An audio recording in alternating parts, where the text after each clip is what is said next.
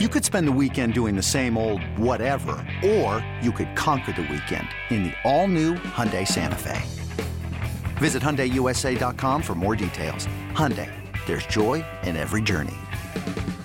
This episode is brought to you by Progressive Insurance. Whether you love true crime or comedy, celebrity interviews or news, you call the shots on what's in your podcast queue. And guess what?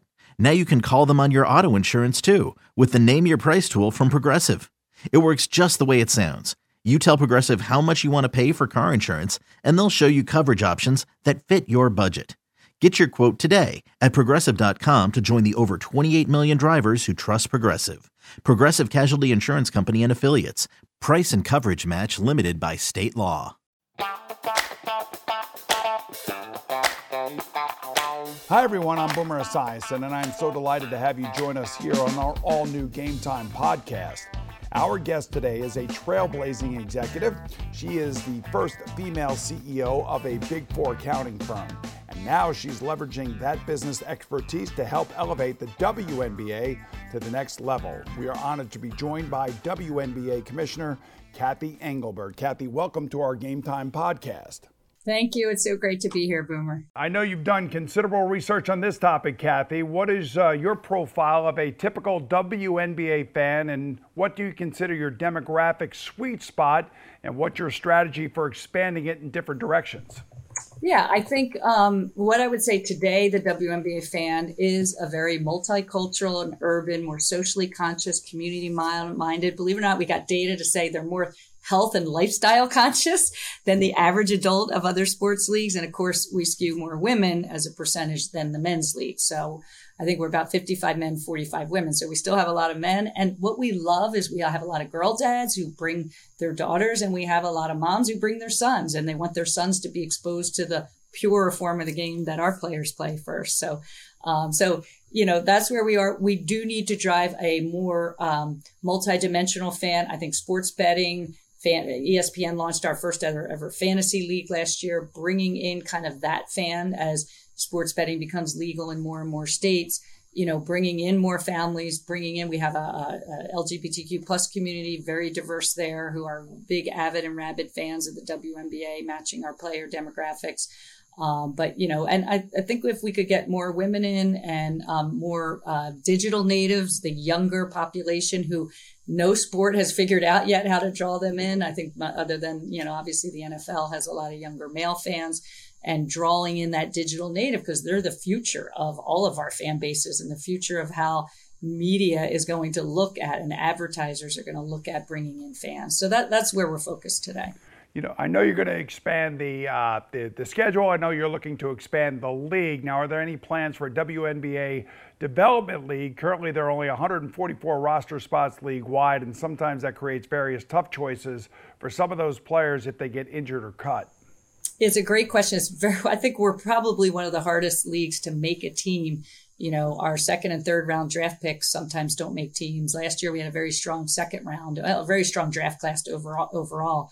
Um, and so there is a discussion around what would a development league look like. Um, obviously, that's something that years and years into other men's sports league they had. The NCAA is a great feeder system today. I mean, our rule today is in order to be drafted, you have to be 22 by the end of the calendar year in which you get drafted. If you're in the U.S. university system, 20 if you're come from overseas. We now have 23 players from outside the U.S. from 13 countries. Uh, so again, it is tough to make a roster. Hopefully, adding 12 to 24, if we add two teams and maybe four teams longer term, will help. But you also don't want to degrade the quality of the game. You want the best players playing at the highest level, which is what the WNBA is today. So, um, but you know, it is hard to make a W team, um, and these these players are so strong, and you see where people drop in a draft class or rise in a draft class because of the strength and our average height of six two, and we have I don't know eight players six eight or taller. So it's pretty amazing what they're accomplishing on the court. You know, I know you consult with Adam Silver quite a bit. I'm just wondering if you've consulted with any of the other sports league commissioners on issues of mutual concern. Yeah, I think again, having gone through live sports being so disrupted, having gone through a pandemic, um, and also the racial crisis where we're and Adam, we both have leagues of 80% people of color. And so, yes, we talk with, you get a seat at the table. Again, that title called commissioner, seat at the table with other commissioners. Um, so yeah, I, I see the other commissioners, you know, Roger and Gary and, and Rob, and certainly I have, you know, good, close relationship with Adam and, and then Jessica Berman, who's a fairly new commissioner over at the NWSL. And, I'm actually working golf as well, so I even see Jay Monahan. So yeah, it's it's a it's a small group of us that you know we have uh, a lot um, in common as it relates to how we're trying to drive live sports into the you know basically trying to set it up. Like i say i'm not trying to set up for the next five years. I'm trying to set it up for the next like 40 you know, there's a lot of tough questions that I could ask you, and I'm going to ask you one that I've asked other commissioners uh, when I've had them on the show or when I've had them on my radio show here in New York. You know, part of uh, the allure of sports is that it provides an escape, if you will, from the real world. You know, with the country so deeply divided these days, is there any concern that you may have that the social justice activism, for which the WNBA is so famous for, of course, intrudes on any of this escapism and might alienate any swath of the league's potential fans or merchandise consumers? Yeah, I think it's an interesting question. One of which, if you look at who your players are, and if you're going to have your number one pillar of your strategy be to be player first or player led, and that's why when George Floyd happened with our league, 80% women of color, we had to form our social justice council, which we wanted to be league facilitated, but player led. They had to lead. So I realized not everybody's going to like us because of that, but we're the most diverse league in professional sports here in the US. And it's just something that obviously coming into the role, I knew the social justice stances of the players. I didn't know till after the 2020 season how much impact they would have, including on an election in Georgia, um, including you know on you know how they express themselves, and they all have. Um, they're all really smart. They're all college graduates. Our head of our union is Nneka Ogwumike.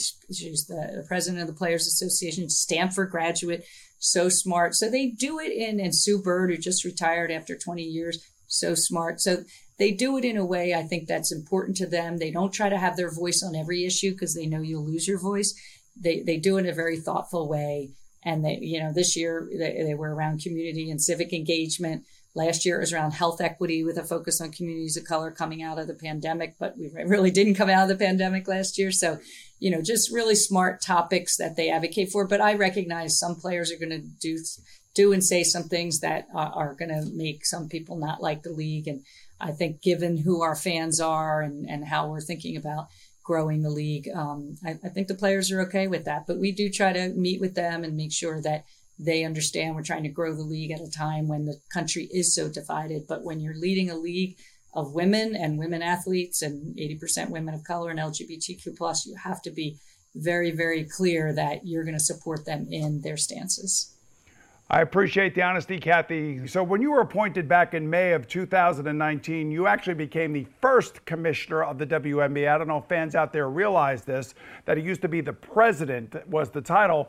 Why did league ownership switch that title from president to commissioner? It was actually Adam Silver, the commissioner of the NBA, who basically wanted to signal the WNBA is a legitimate sports media and entertainment property, and big sports leagues have commissioners. So it was quite progressive. I thought of Adam. I didn't. Everyone thinks I asked for it. I didn't, but Adam basically stepped up and and said, you know, we're, we're going to make you a commissioner. Which you know, a few months later, we hit the pandemic. There, I had a seat at the table with other commissioners, so uh, it was quite visionary too, and I'm thankful to Adam for that.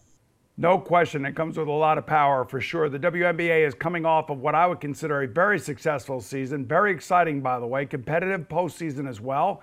What are some of your metrics for the success of how they were met during the season?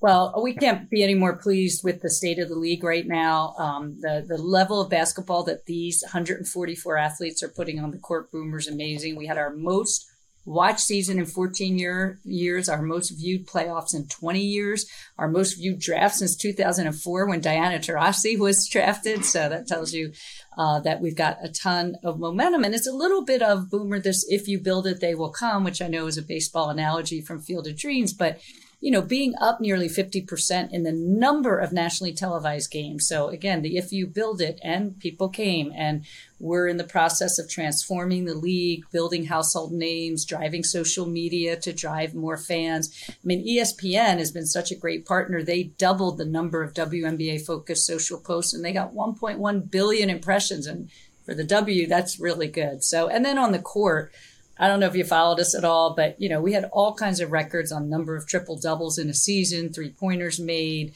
Um, you know, we play eight minutes less than the men. We pay 40, not 48. And, you know, with a 24 second shot clock. So in my finance world, that's almost 20% less play. And, and the players are just putting an amazing product. According, the Aces scored over 100 points many times and ended up winning the first championship in Las Vegas City history. So all good. And we expanded our playoffs and we're going to expand to a record 40 games per season this coming season. And we raised 75 million in capital in February. So uh, we're really on a good trajectory to now deploy that capital and growing our fan base, making it easier to be a fan and lots of other fun things coming you know what? You are really good with numbers, I can tell. So I know your background now. So there are reports, speaking of numbers, that this, uh, the league will soon announce expansion plans. Your office has uh, winnowed down the candidate cities from 100 to about 10. So, what are some of the key criteria needed to uh, get one of these cities a winning bid?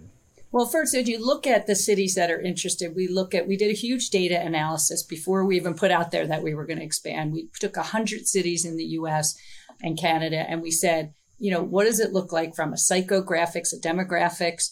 Um, do they have good arena situation? Will can we find committed ownership groups? Do they have a good corporate sponsorship base locally? Um, and, and, so it really has shown that there's a lot of interest from a lot of cities. We're not going to rush into it though, Boomer. So I want to make sure we're transforming the league, you know, kind of changing the tires as we're going 80 miles per hour down the road. Um, and ideally, adding two teams by 25 or 26 would be perfect.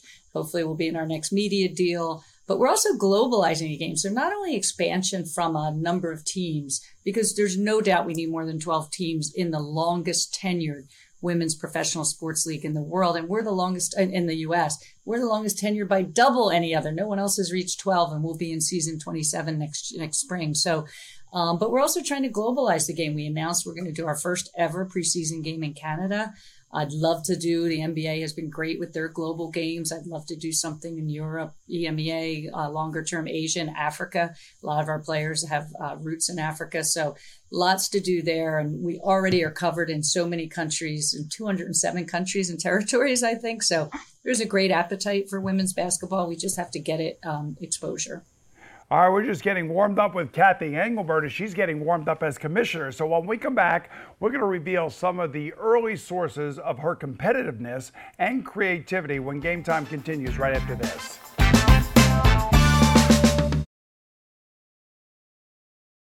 I'm Sandra, and I'm just the professional your small business was looking for. But you didn't hire me because you didn't use LinkedIn jobs. LinkedIn has professionals you can't find anywhere else, including those who aren't actively looking for a new job but might be open to the perfect role, like me. In a given month, over 70% of LinkedIn users don't visit other leading job sites. So if you're not looking on LinkedIn, you'll miss out on great candidates like Sandra. Start hiring professionals like a professional. Post your free job on LinkedIn.com slash recommend today. It's only a kick. A jump. A block. It's only a serve. It's only a tackle. A run. It's only for the fans. After all, it's only pressure. You got this. Adidas. Hey, it's Ryan Reynolds, and I'm here with Keith, co star of my upcoming film, If, only in theaters, May 17th. Do you want to tell people the big news? All right, I'll do it. Sign up now and you'll get unlimited for $15 a month in six months of Paramount Plus Essential Plan on us. Mintmobile.com slash switch. Upfront payment of $45 equivalent to $15 per month. Unlimited over 40 gigabytes per month. Face lower speeds. Videos at 480p. Active Mint customers by 531.24 get six months of Paramount Plus Essential Plan. Auto renews after six months. Offer ends May 31st, 2024. Separate Paramount Plus registration required. Terms and conditions apply if rated PG.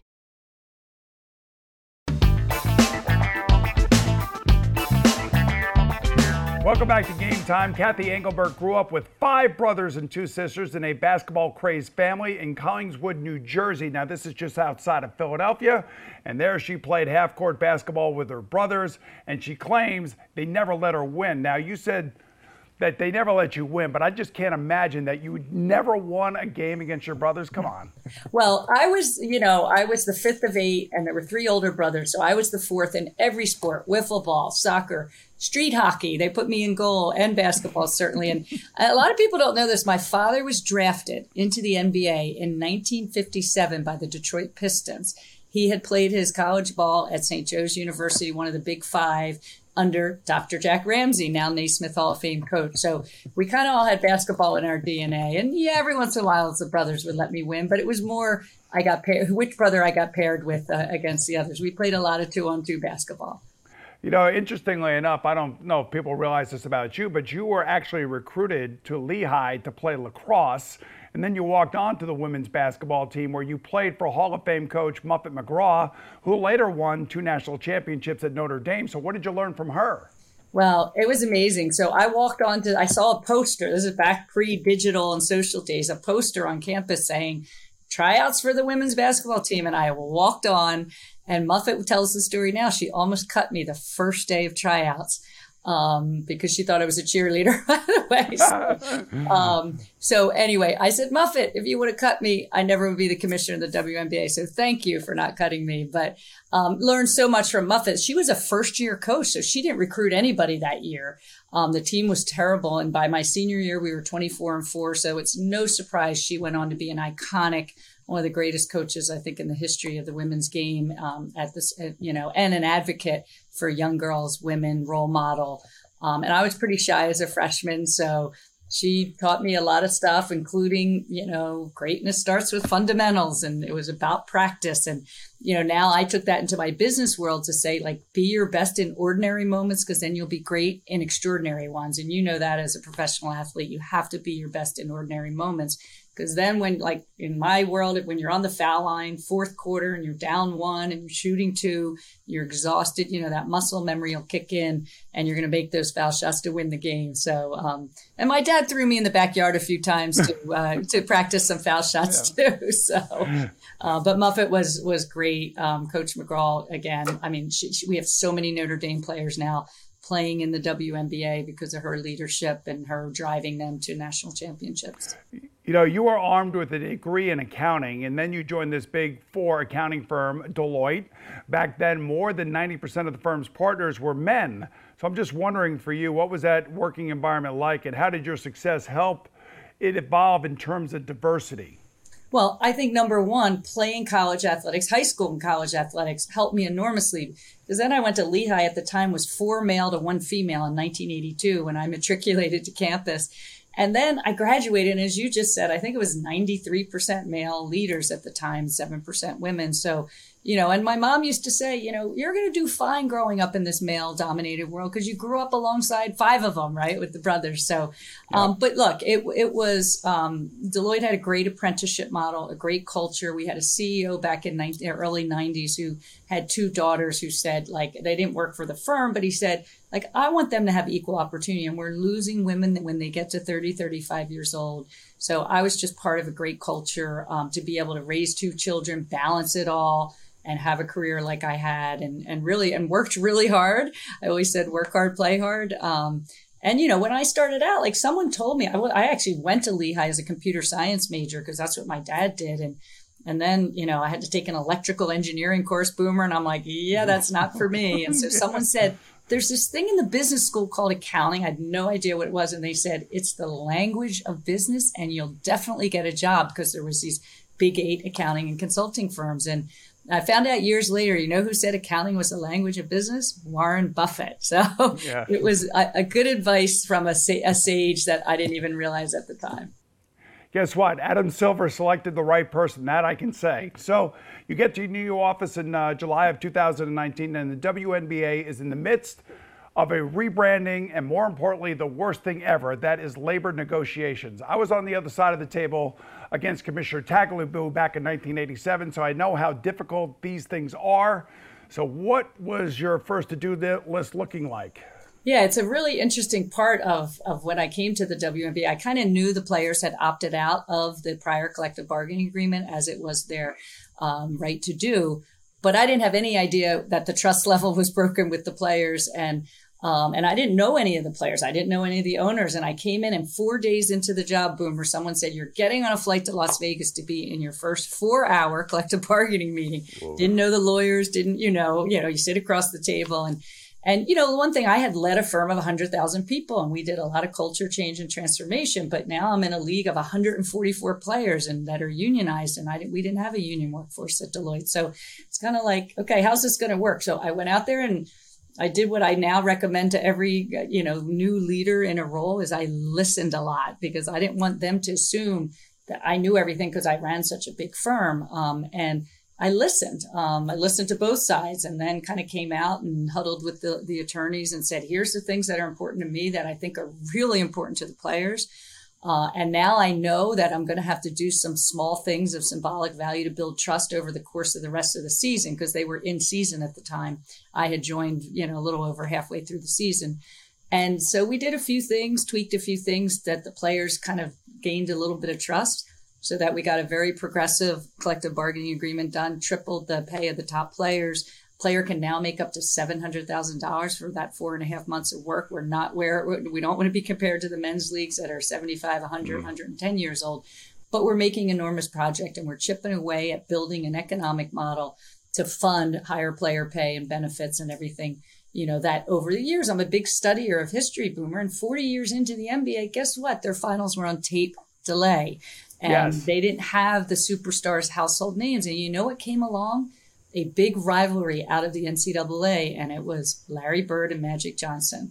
And then that kind of then led to the Jordan era era with Nike and Jordan and marketing, and then obviously big media deals, and then obviously Shaq, Kobe, now LeBron, Steph, etc. So really like a lot of lessons in there, packed in yeah. in there around how to build rivalries, compelling content. Now, obviously, content is king, but the media landscape is shifting enormously. So, kind of like coming in, having to do collective bargaining helped me actually build some trust so that when we hit the pandemic, the players were like, all right, I was trying to convince everybody, including my own team, we can do this. This is a seminal moment for this league. We have to survive. We have to have that competitive season. We have to keep our players safe. And um, you build that trust through the collective bargaining process, which, you know, we concluded that collective bargaining mid January of 2020.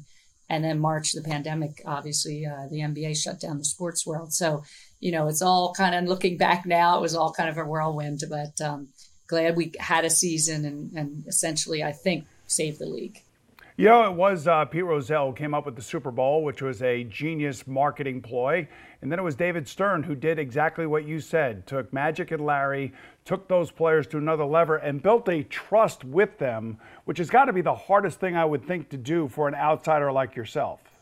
Definitely, but I think I had a little cred because I played for Muffet and I played Division One college basketball. A little cred there, so mm-hmm. I actually did a 12 city tour when I first started and went to every team and met with the players, whether it was at center court in their shoot around or in the locker room, and and just I think I had a, I was a little credentialized, I'll say, um, because I had played. But yeah, I can imagine if you didn't play, I, I'm sure they looked at me you know, uh, differently. But, you know, again, we, I mean, the players are putting such a great product on the court. And I assessed when I came in, do we have to change the game? No, because our strategy sits on the foundation called the game, the brand, the brand with the rebrand and the logo woman and the orange hoodie that Kobe wore and became famous for, and then that horrible accident with he and those young girls. And and so, you know, kind of that that those pieces were the strength of of the league. And then we needed to drive trust with the players and our stakeholders called the owners and the media and then make it easier to be a fan so i put in a very simple three-pronged strategy sitting on the foundation of the game and the brand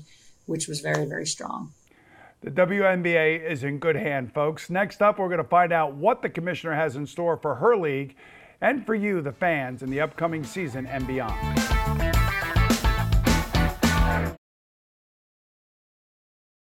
Another day is here, and you're ready for it. What to wear? Check. Breakfast, lunch, and dinner? Check. Planning for what's next and how to save for it? That's where Bank of America can help. For your financial to dos, Bank of America has experts ready to help get you closer to your goals. Get started at one of our local financial centers or 24-7 in our mobile banking app. Find a location near you at bankofamerica.com slash talk to us. What would you like the power to do? Mobile banking requires downloading the app and is only available for select devices. Message and data rates may apply. Bank of America and a member FDIC. Many of us have those stubborn pounds that seem impossible to lose, no matter how good we eat or how hard we work out. My solution is PlushCare. PlushCare is a leading telehealth provider with doctors who are there for you day and night to partner with you in your weight loss journey. They can prescribe FDA-approved weight loss medications like Wegovy and Zepbound for those who qualify. Plus, they accept most insurance plans. To get started, visit plushcare.com slash weight loss. That's plushcare.com slash weight loss.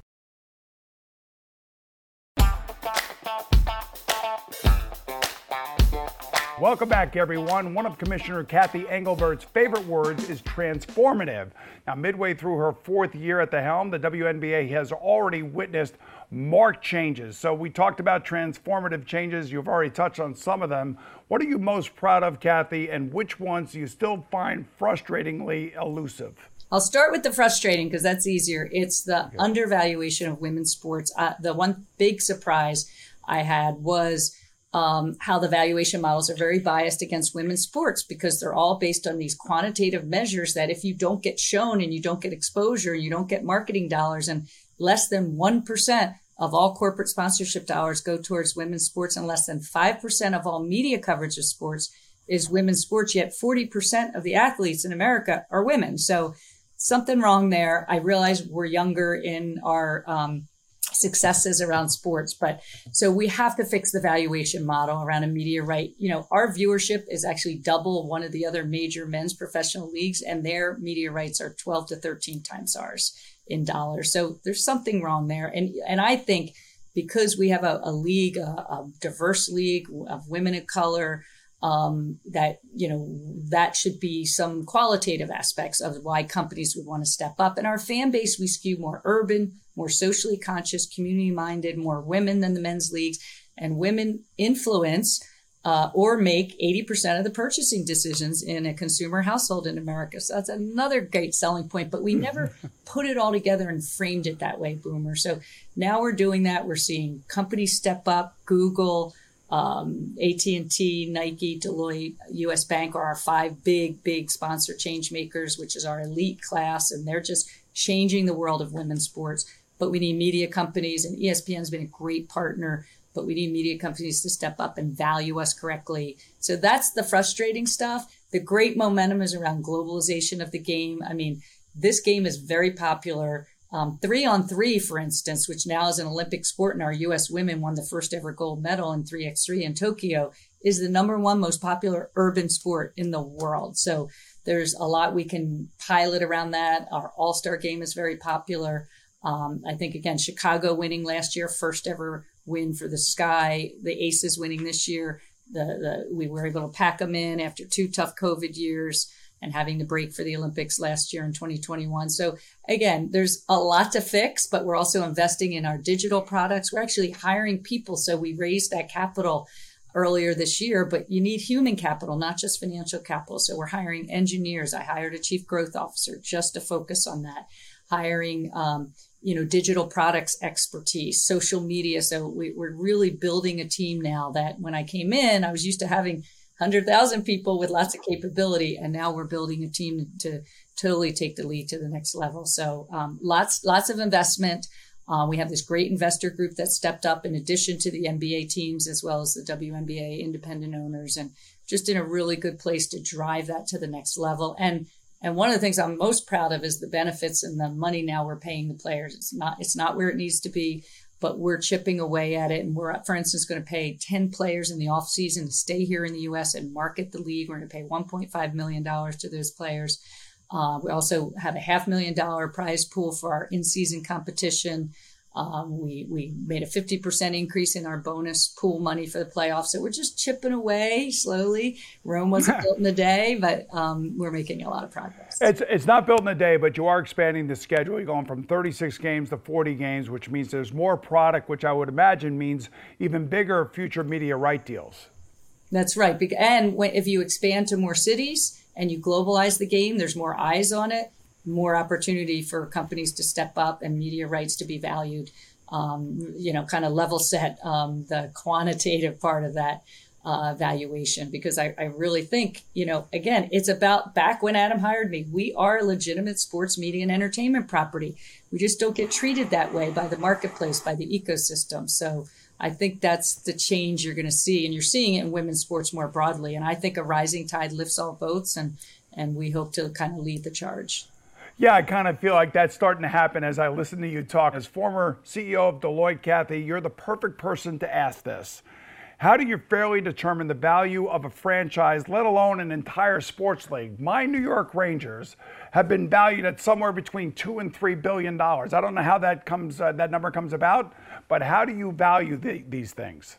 Well, one of the things is today, I think in some cases, women's sports was valued on decades old spreadsheet models that are tailored to men's sports. And in those models, a lot of the things the companies are now supporting women's sports and athletes for, the diversity of women, the strong, strong stances in community, et cetera, aren't valued at all in those. So, so I think part of this is obviously eyeballs, viewership, exposure, compelling content. Those are all part of it, but also the reach to communities and diverse communities and urban communities that haven't been reached before should be factored into those. And you know, when I was at Deloitte, I became a, a, derivative financial instrument valuation specialist. So I know a little bit about valuation and the yeah. black box and the algorithms. So when I came in, I kind of stormed in and talked to some of the agencies that advise media companies and said, I want to see the financial models. They're not as easy as you think, and they differ by media company, and some value certain things more than others. But we're going to try to at least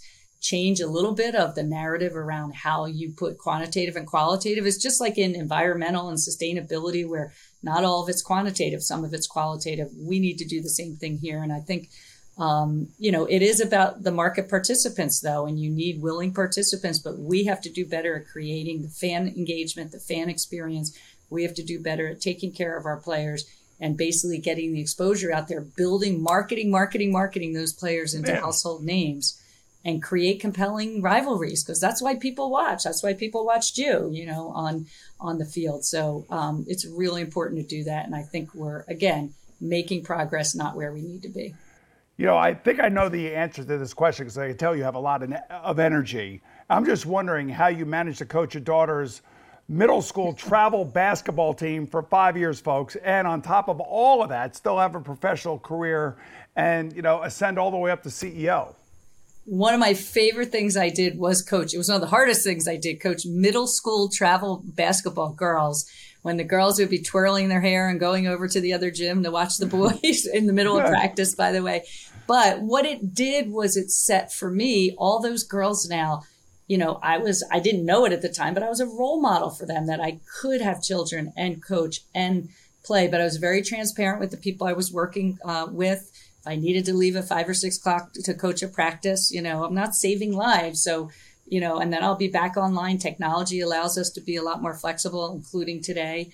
Um, but you know, I and I I was very transparent with my client that I was on at the time, a big pharmaceutical company, and they actually the men who I was dealing with there said, "Thank you for being so honest about what you were doing because." I want to coach my son's little league team or go to my daughter's dance recital or this. And I didn't think I could do it until you said, this is what you're doing. So it is about being a role model, especially as a working mom, trying to juggle a lot. It's not always perfect. I tell women we're perfectionists. It's not always perfect. It's not linear. When your kids are young and they're toddlers, they cling to your leg when you leave for work. When they're teenagers, you come home, they don't even look at you. So you just have to, you have to like adjust the way you're working and the quantity and quality of of what you're doing. And I always called it, everybody calls it work life balance. And because we're perfectionists, it's like you'll never have the balance. You'll never be happy. I called it work life integration. If I integrated my kids, I brought them to work some weekends when I had to work during our busiest time. And I would go off and coach a basketball game. So I am so glad I did it. I almost didn't do it because it was in the busiest time of year so glad because then I got to know the sports parents. I got to know the other girls, and they some of them went on to play in college, and now they're like, I was coached by the commissioner of the WNBA, even though I was long from being the commissioner way back when I coached them. You know, great advice, Cathy, and thanks so much for joining us today. I'm Boomer Esiason. We'll see you again real soon right here on Game Time with Harvard men's hockey head coach Ted Donato.